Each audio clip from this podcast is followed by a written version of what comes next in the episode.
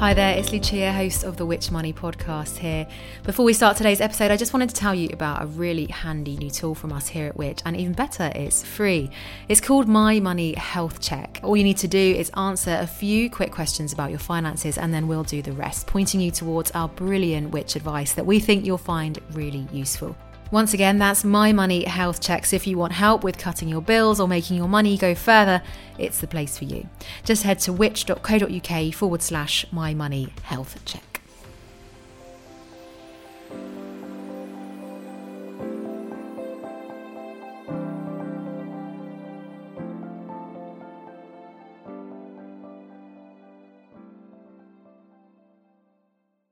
Welcome to the Which Money podcast, your weekly hit of money news and personal finance hacks to help make you better off. I'm your host, Lucia Ariano, and here's what's coming up this week. She decided that it would be lovely to come over to the UK to say hello and explore the UK and stay with me. She suggested that to help fund the trip, she would like some money from me. When the fraudster is in your phone, they can contact you anytime, and they will contact the victim late at night and early in the morning, reducing the cognitive capabilities of that victim because they're making them sleep deprived. When something as wildly out of character as suddenly sending huge sums of money abroad happens, you have to ask some serious questions there around why the bank isn't stepping in. Today, with consumer expert Adam French, we'll be shining a light on the cruel world of romance fraud, unpacking how these scammers operate and how to spot the signs of a dating fraudster. Plus, we'll hear from one victim who lost nearly £4,000 as we discuss how banks decide whether to compensate and what to do if you come across a scam. We are Which. At the heart of romance scams is this idea of catfishing, where you create a fake profile to attract someone online. You might have seen it on the American TV show Catfish or the recent UK spin-off. Just a few weeks ago, a friend of mine sent me a photo from a guy's dating profile, then one he later sent her over chat, and we spent some time working out if there was any chance it could be the same person. But it's not illegal to catfish someone, though some believe it should be. Adam, how does it go from catfishing, maybe harmless but annoying, even heartbreaking, to romance fraud? Well, catfishing is a sort of creating of this fake profile to attract someone online in and of itself isn't a crime, although quite a few organisations and people think it should be. It's when this catfishing, this fake profile luring someone in, then can escalate over the course of many months in some cases, where someone is manipulated to a point where they believe they are in a relationship with this person who they've met online, and are then convinced to send money to this person for often very carefully introduced reasons.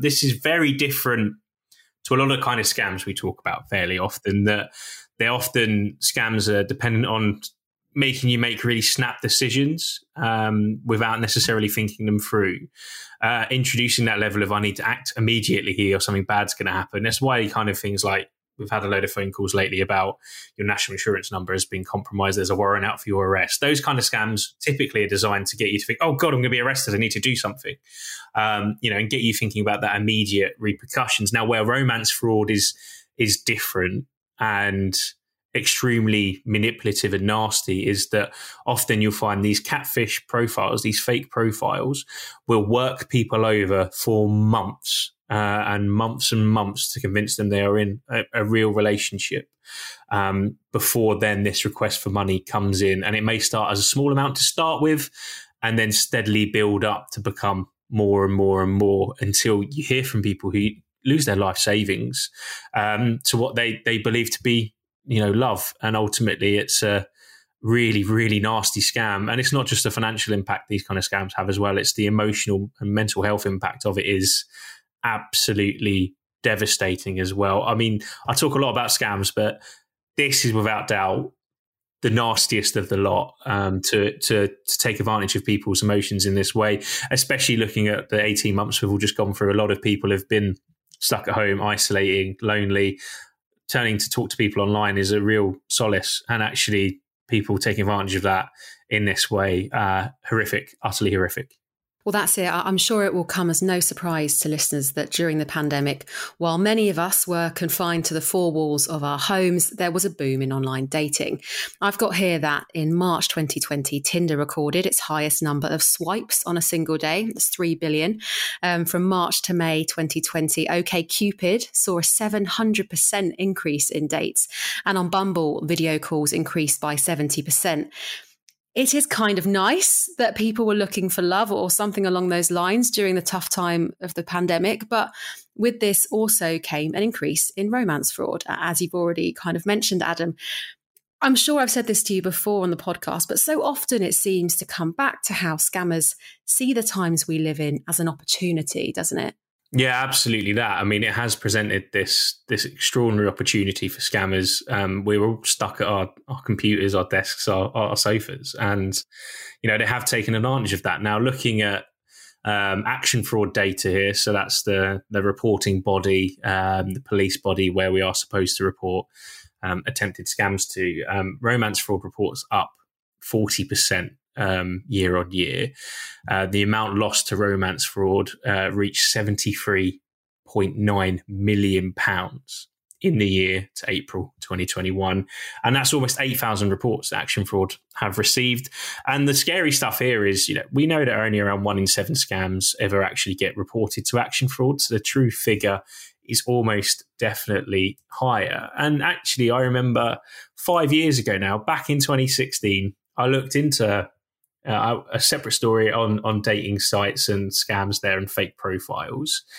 And then the amount being lost was around £27 million. So you can see in these 5 years, the amount being lost is going through the roof. This is just growing and growing as a crime. And then back in 2016, we did find that around 1 in 2 people felt they had seen what was a fake profile on one of these dating sites or apps. So it's pretty clear to see that these sites, these apps allowed these fake profiles to go up there, and then they're being used to manipulate people into transferring money to fraudsters. And that is still a growing problem across the board, and scammers taking advantage of, say, the pandemic and the fact that a lot of people are going to be lonely at this point in time.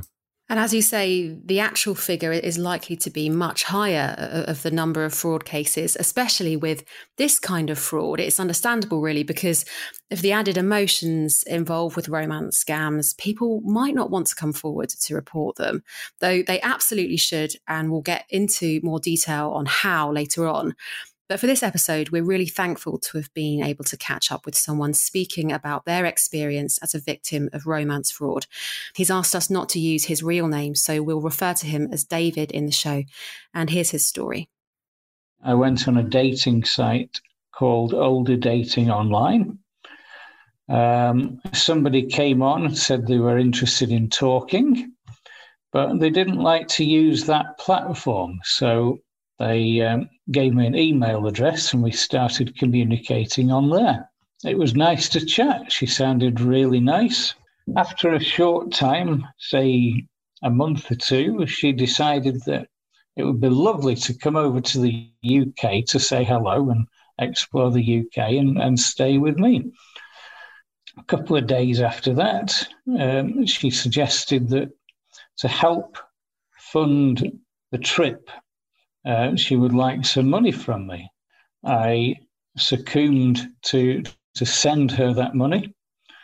And that was the start of the process. And then, having received a phone call from some Russian authorities, which probably weren't Russian authorities at all, saying, "Have you given this money?" Putting confidence in me that everything was going according to plan. She then asked for some more money, which I gave again. And that was for sufficient funds being in her account in order for her to be able to travel in the first place. So again, some nice mails followed. And a third mail came eventually and said her father had caught COVID, so she couldn't come at this time. Could I send some more money? And at this stage, I got very suspicious indeed. I didn't reply to that third request at all. And I contacted my bank. My bank made inquiries, and because the funds had been withdrawn already, there was absolutely nothing they could do because it was in a foreign country. I think if it was in the UK, it might have been a different story. So Action Fraud couldn't do anything for the same reasons. That was basically it. My funds had been paid. The funds had been collected by a very lucky recipient, and I was out of pocket by some margin. Firstly, thanks so much to David for sharing his story with us. He's just one of many who have been in touch with us since we began our investigation. And as we've already heard, Action Fraud has had nearly 8,000 reports of romance fraud over the last year. So this really is just the tip of the iceberg. Now, David lost almost £4,000 in bank transfers, which his bank refused to refund, and he's now brought a complaint to the Financial Ombudsman Service to try and get the money back. Adam, it's been nearly 2 years since a protection was brought in for victims of bank transfer scams like David. Can you give us some background on this and explain why then might David's bank have refused to reimburse the money? Well, as you heard in David's story, then, where you actually lose the money is where you carry out a bank transfer to send money from your account to another account. And the key player there is the bank. And that's a facilitator where you can lose money to all manner of different types of scams. So a few years ago, we put in a super complaint with the payment service regulator who regulate how payments made. And so that actually there's greater protection needed here for consumers so that you stand a better chance of getting your money back when you have been the victim of a scam that was facilitated by bank transfer. Now, let's not forget this system, this authorized push payment system, the faster payments has been set up by banks to allow them to do their jobs easier, to move money around a lot quicker. One repercussion of this was that consumers are now more vulnerable to this type of fraud. So they do have a role to play here in making sure we're protected. Now, what came off the back of that was a reimbursement code, which has been in place since May 2019, the latest version of that. And that aims to reimburse victims of this kind of fraud. We know that under this code, around 40% of all losses have been returned to romance fraud victims in particular since 2020, which is a big increase from the months before the code was introduced. That's sort of the latest version of that. It does mean that, you know, where you are not being negligent or to blame for the fraud, then you should be able to recover some or all of your money from your bank. Now, the challenge we see here with David's case in particular is where you transfer money to an account that's based abroad, and then the code doesn't quite apply in the same way. Jurisdictional issues come into play. Actually recovering the money and holding stuff to account can be really, really difficult. And it is something that people have to really look out for. And where romance fraud in particular can take advantage of, often you'll be speaking to someone who's based abroad and has a fairly believable reason for wanting that money to be transferred to a bank account in another country. And that's where this code is a bit toothless and really struggles to help people in those circumstances. But even here in the UK, getting your money back is a bit of a lottery. Not all of the banks and building societies are signed up to it because this code, whilst there was a super complaint, whilst we pushed really hard for it, it's still voluntary. So there's some big banks, Co-op Bank, Monzo, Tesco Bank, Virgin Money, not signed up to it when they should be. And then when we look at the reimbursement rates across the banks, they can vary quite wildly and widely. You know, Barclays have had a really good move recently and started publishing their reimbursement rates under this code. And that's a real positive as well. But ultimately, the picture here I'm trying to paint is it's really inconsistent. It's really difficult. And even those banks that are signed up to this code, it's dramatically inconsistent between those as well. Ultimately, if you are in this situation where you have lost money to a scam via bank transfer, whether it's romance fraud or any other type of fraud, your first step should be to turn to your bank and to try and get a refund and say, look, under the reimbursement code, you should be reimbursing this to me. But ultimately, we're seeing this inconsistency. There is another organisation out there, the Financial Ombudsman Service. They are statutory backed, and they're there basically to allow you to appeal complaints to if your bank or any other financial institution doesn't deal with your complaint. You can then escalate it to the Ombudsman. The decisions they make your financial institution has to stick to. And we're seeing a lot of cases being upheld at the Ombudsman where the bank refused to reimburse, but actually when the consumer takes it, the Ombudsman says, no, they should have got their money back. So there is a route you can take it to. If the bank hasn't done enough to try and recover your money, the Ombudsman can then step in and make them refund you.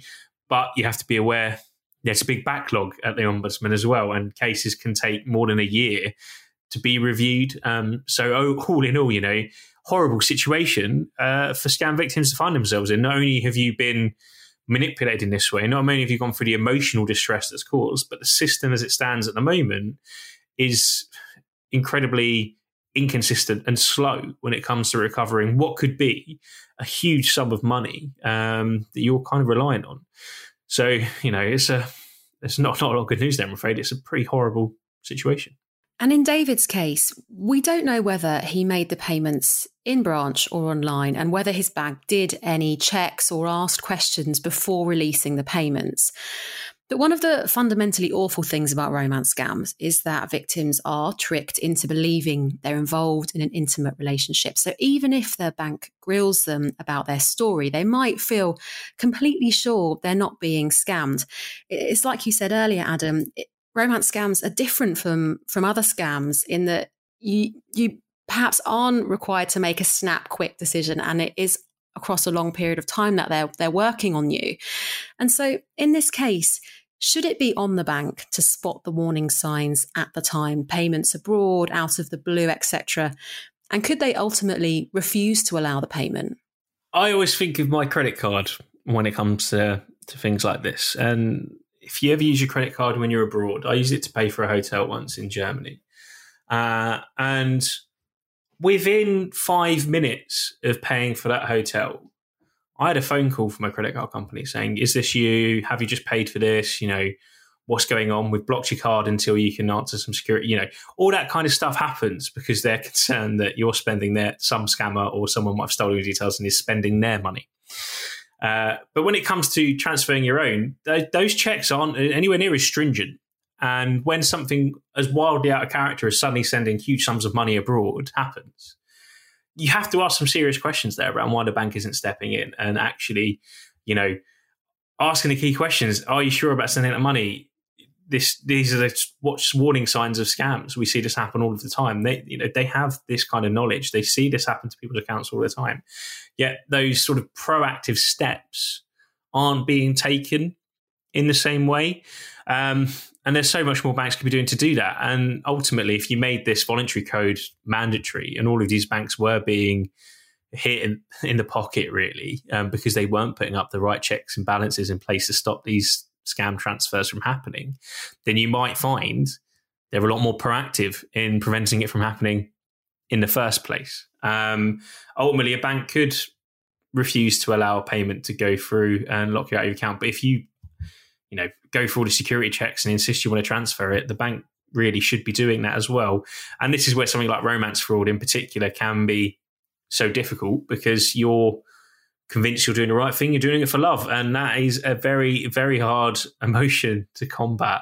Romance fraud is just horrifically difficult. And there's banks can do more to protect people, but there's also a responsibility on dating sites as well, and preventing things like catfishing. And, you know, it's part of a bigger puzzle. And there's no one easy fix for scams, unfortunately. It's a lot of these, particularly online companies now, they've opened up a lot of easy communication, easy ways of transferring money, but it comes with a responsibility as well to protect users. And I just feel like there's a gap there at the moment that does need to be addressed. And should dating profiles have a more stringent process where they're making checks, perhaps using identification to allow these profiles online? Certainly that could be one way of resolving the problem. I don't know exactly what the solution area is for these dating sites and whether there's some privacy risks, for example, with verifying your identity, for example, but there should be a way of verifying profiles as legit, just like, you know, a blue tick on Twitter, even though that's slightly different. But there must be a way of verifying you are who you say you are. And ultimately that's a problem that cuts across. Actually, use social media as an example. We know there's a huge problem on Twitter, for example, with fake profiles and bots. and people trolling from anonymous accounts. Now, there's this anonymity online, which is a real positive, but also a real negative on stuff like that. And I think where you see areas of particular harm, like dating sites, for example, to be able to act with that level of anonymity and to be able to use fake profiles and catfishing to defraud people in this way, that has to be taken seriously. And there's either advice you give users of your site to watch out for the telltale signs of romance scams, but also that proactivity is probably needed to say, actually, you know, we have to stamp down on catfishing and fake profiles. And that not only protects users, but also if users are aware that a lot of profiles are fake, they're probably not going to stay with that dating site for too long, because what's the point in speaking to fake people if you're looking for love, right? So ultimately, there's longer term, there's damage to be done to the brand of that dating site as well if they can't get to grips with fake profiles as well. Now, after a quick break, we'll be digging deeper into the mind of a romance scammer with a fascinating lecturer in criminology. Also find out what support is available for victims and how to protect yourself. Hello, Which Money podcast listener. Sorry to interrupt. I'm Greg and I'm the presenter of the new Which Investigates podcast. Our first season focuses on putting claims of sustainability under the spotlight. From plant-based to plastic-free, eco-travel to electric cars, I'm finding out what can genuinely reduce our environmental footprint and what is simply greenwashing. The first few podcasts are available now. New episodes of Which Investigates drop on Fridays, and you can search wherever you're listening to this podcast. Oh, and if you do enjoy it, please do rate and review Which Investigates on Apple Podcasts and give the Which Money podcast a good old review, and all the stars too while you're there. That's it from me. It's back to you, Lucia. Thanks, Greg. And this week's episode from Which Investigates is looking at how green electric cars really are, which is super interesting given the claims and, of course, the timing just after the G7. Now, back to romance fraud, and for a closer look at the inner workings of these scams and how these criminals operate, I've been speaking with Dr. Elizabeth Carter from the University of Roehampton.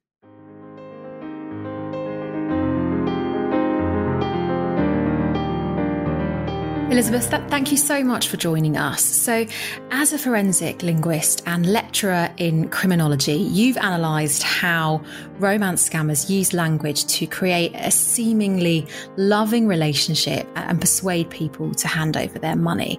Can you talk us through the patterns you've found and the techniques these scammers are using? Yes, absolutely. Fraudsters use some very sophisticated language techniques to make victims feel as though they are compelled to join into this relationship and eventually give money to in a way that they wouldn't normally give money to other people. It is a grooming process. Mm. And a lot of my work is trying to unpack the language that's used by fraudsters to compel people to do these things that they otherwise wouldn't do. One of these things is they produce what I've termed a visceral response, which is a response that it shows some kind of psychological or physical damage that's going on in their lives, that they will then compel the victim to try and protect the fraudster. Then this is quite different from how we would normally think of fraudsters. We'd normally think of them perhaps as overbearing and threatening, but in many cases of romance frauds, fraudsters actually position themselves as weak and vulnerable and in need. So that might be pulling at the heartstrings in some way, some kind of sad backstory. Is that the kind of thing you come across? Yes, absolutely. And it can be really subtle as well. So in the case of a female fraudster in particular, for example, they might be saying that they're in a living situation that might be a bit precarious. So they might not have somewhere to sleep, or they might be living in a house share with a load of men that they feel a little bit vulnerable around. They might not even ask the victim for help, but they position themselves in a place of vulnerability that compels somebody to try and help them. And that's where the power is, really, because very often fraudsters won't directly ask for money, or they won't directly ask for help. They will put all of the elements in place and make the victim make those connections and be the one that offers help. And Elizabeth, can you talk about some of the other techniques and methods you've seen? We heard from someone earlier on the podcast who was speaking to someone on a dating website who then asked them to move to chatting over email. So they had to give over their personal email address. And I've heard also about this technique being used, trying to move you across to WhatsApp, for example. How does this all work? Absolutely. This is one of the key things that fraudsters do. So they will try and move their target victim away from the protections that are available on dating apps, on online dating, and onto the more personal methods of communication. So WhatsApp or Messenger or any kind of communications on your phone. Now, this does a couple of different things. Number one, it takes you away from those protections from online dating apps, but also it moves the fraudster into a sphere of familiarity with the victim alongside friends and family on these messaging services. It also enables the fraudster to message anytime, day or night. With dating apps, the victim has to actually access those apps to communicate with the fraudster. They're in control. But when the fraudster is in your phone, they can contact you anytime, and they will contact the victim late at night and early in the morning, reducing the cognitive capabilities of that victim because they're making them sleep deprived. And the pandemic, in a way, has created a kind of perfect storm for romance scams to take place. You know, with people in lockdown, more isolated and interacting less with loved ones, for example. From your research, how has the pandemic played a role in the recent romance fraud you've seen and the ways in which these criminals are targeting people? The pandemic has been a perfect storm, really, because it's moved people into the online arena where they wouldn't normally be. So they might not be familiar with the protections, how to protect themselves, but also people are seeking social connections online much more because we have been so isolated. So there's this double whammy here, really. And also it has moved fraud into the online arena too. So there's people in this online arena that haven't really been there before. They're seeking more connections, whereas normally it would be personal and face-to-face. And in that very arena, there are many more fraudsters trying to ply their trade where they can't do in face-to-face frauds. And you've done some work into why some people might be more susceptible to romance scams than others. It's really interesting, this idea that you might have certain characteristics that make you more likely to be susceptible to one of these kinds of scams. Can you tell us more about this? Well, this is what's really interesting because it is thought that there would be certain characteristics that make people more vulnerable or not. But really what I found is that not only is there a scam for everybody, there's a type of fraud for everybody, the pandemic in particular has made everybody vulnerable to fraud. People who are vulnerable to fraud are people in situations such as they might have job worries, money worries, health worries. They might be lonely or isolated. They might have had a recent bereavement. They might be have some unhappiness in their life, so that they might have some work troubles, or they might recently be divorced, for example. So as you can see, it's a whole array of work and life situations that can make people more vulnerable. So there isn't any one type of vulnerability. And because this is a grooming process, what the fraudster does is very subtly try and get this information from their victim in order to then exploit it. So it's very important, as tempting as it is to exchange information like you normally would at the beginning of a relationship, it's really important to just check how much information you are giving away because this can be harnessed by fraudsters. Elizabeth, I think you've hit the nail on the head there, as there are so many negative narratives and stereotypes about the kinds of people who fall victim to romance scams. But it's important to stress that this can happen to anyone. And given the last year we've all had, where many of us haven't seen friends and family and colleagues, in some ways I think it can be easier to relate now, as we've all experienced isolation to some degree. And that plays such a big part, doesn't it? Isolation is absolutely key. You're right. It's one of the things that fraudsters do is try and isolate individuals from their friends and families because the grooming process only really works if the victim can't seek support from outside of that, of this bubble of grooming. So I would give advice to people who are in a relationship. They may believe it's a completely legitimate relationship, and it may well be, but my advice is to talk to your friends, talk to your family, keep them closer than you would in an ordinary face-to-face relationship, because this is the number one way you can protect yourself. Just have somebody in, you know, as a wing person, if you will, next to you in that relationship. And a really key point here is that the person you're talking to, the person you're in a relationship with, if they are a genuine person, or even, you know, just a decent person you want a relationship with, they will not mind if you are taking steps like this to protect yourself. And if they do mind, that's a huge warning sign. Adam, in terms of reporting a scam and getting support if you need it, Elizabeth mentioned Action Fraud there. What's involved in reporting a scam, and what additional help is available if it has taken a toll on your mental health? When you're reporting something to Action Fraud, it's kind of it's a fairly basic process, to be honest. It's an online form you fill in, or a phone number you can call and let them know what's happened to you. Now, what you need to be aware of when you report things to Action Fraud is the likelihood of your individual report being investigated, someone being held to account for that criminal act that has been committed, is pretty low.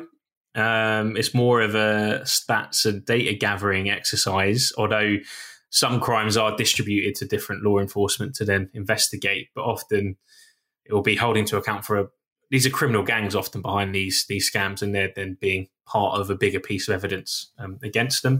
The good thing about reporting things to Action Fraud, though, is that it makes sure that scams and fraud are captured as part of our national crime statistics, and that is what decides where resources allocated and what to be taken seriously by government and law enforcement. So by reporting scams, the long game there is that more resource will be dedicated to tackling scams, preventing these from happening in the future. But I wouldn't, in all honesty, expect much of a resolution personally from going to Action Fraud, but the bigger picture is it could lead to change in the future.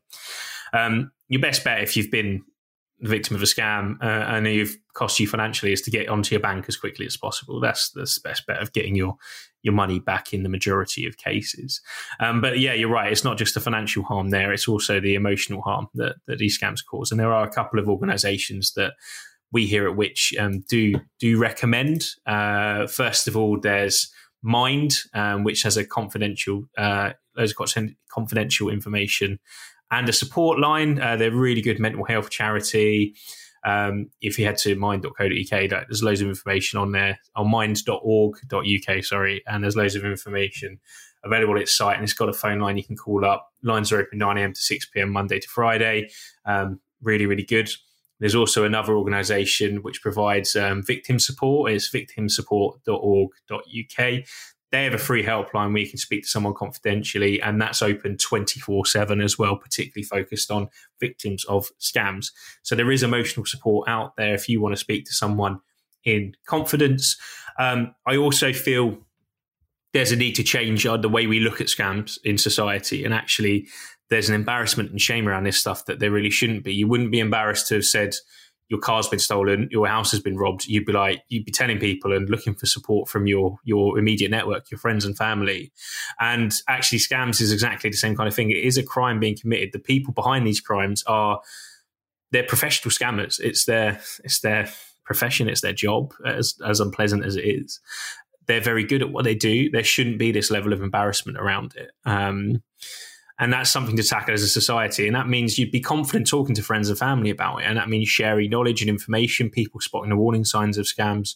You know, that's another key societal shift we need to really tackle this. So those things combined, you know, really helps. And the more people that speak about scams in their networks will help erode that sense of shame and embarrassment as well. And I think that's a really important step. But certainly there are confidential sources of support out there. I'd encourage you, if you're comfortable to do so and you have friends and family you can speak to, then break down that barrier as well and start speaking to people about it. If you want to stay on top of the latest scams, and actually a really good resource for talking about scams with your friends and family, sharing the latest information on scams, we've actually launched a scam alert email service, which you can sign up for with Which, which.co.uk/scam alert. all the information's there to sign up to it. And you'll get a weekly update of the latest scams that we're aware of. And, you know, talking to people who use that email, it's a really good resource to then open up those conversations with friends and family about scams, the latest scams that are happening, and making sure collectively we're a bit more alert to these latest scam risks. To help feed into that, we've also got a scam reporting tool, which allows you to inform us about the latest scams you've seen as well. And that way we can use that information to then get warnings out to people, get scam websites taken down, get warnings out via Action Fraud and other official bodies as well. So there's a lot of good around information sharing and actually having these conversations. And we're giving you the information you need to have those conversations. Scams is the biggest growing crime in the UK and has been for a few years now. We do need to have that shift as a society to talk about it. And we've got resources here at Which that enable and empower you to do so. So I really encourage anyone who's concerned by scams at the moment to sign up for those, get the information in your inbox, and hopefully you can help protect yourself and your loved ones as well. Thank you so much to Adam for joining us today, and thank you for listening to today's show. As always, if you've got a comment or question on anything we've mentioned, please let us know in the comments wherever you're listening to the podcast or on social media at Which Money. And again, for more on scams and to sign up to our scam alert service, visit which.co.uk/scams. This episode of the Which Money podcast was recorded and edited by Vince North, produced by Rob Lilly, with additional support from Ian Aikman and Kim Carver, and a special thanks to Chiara Cavalieri.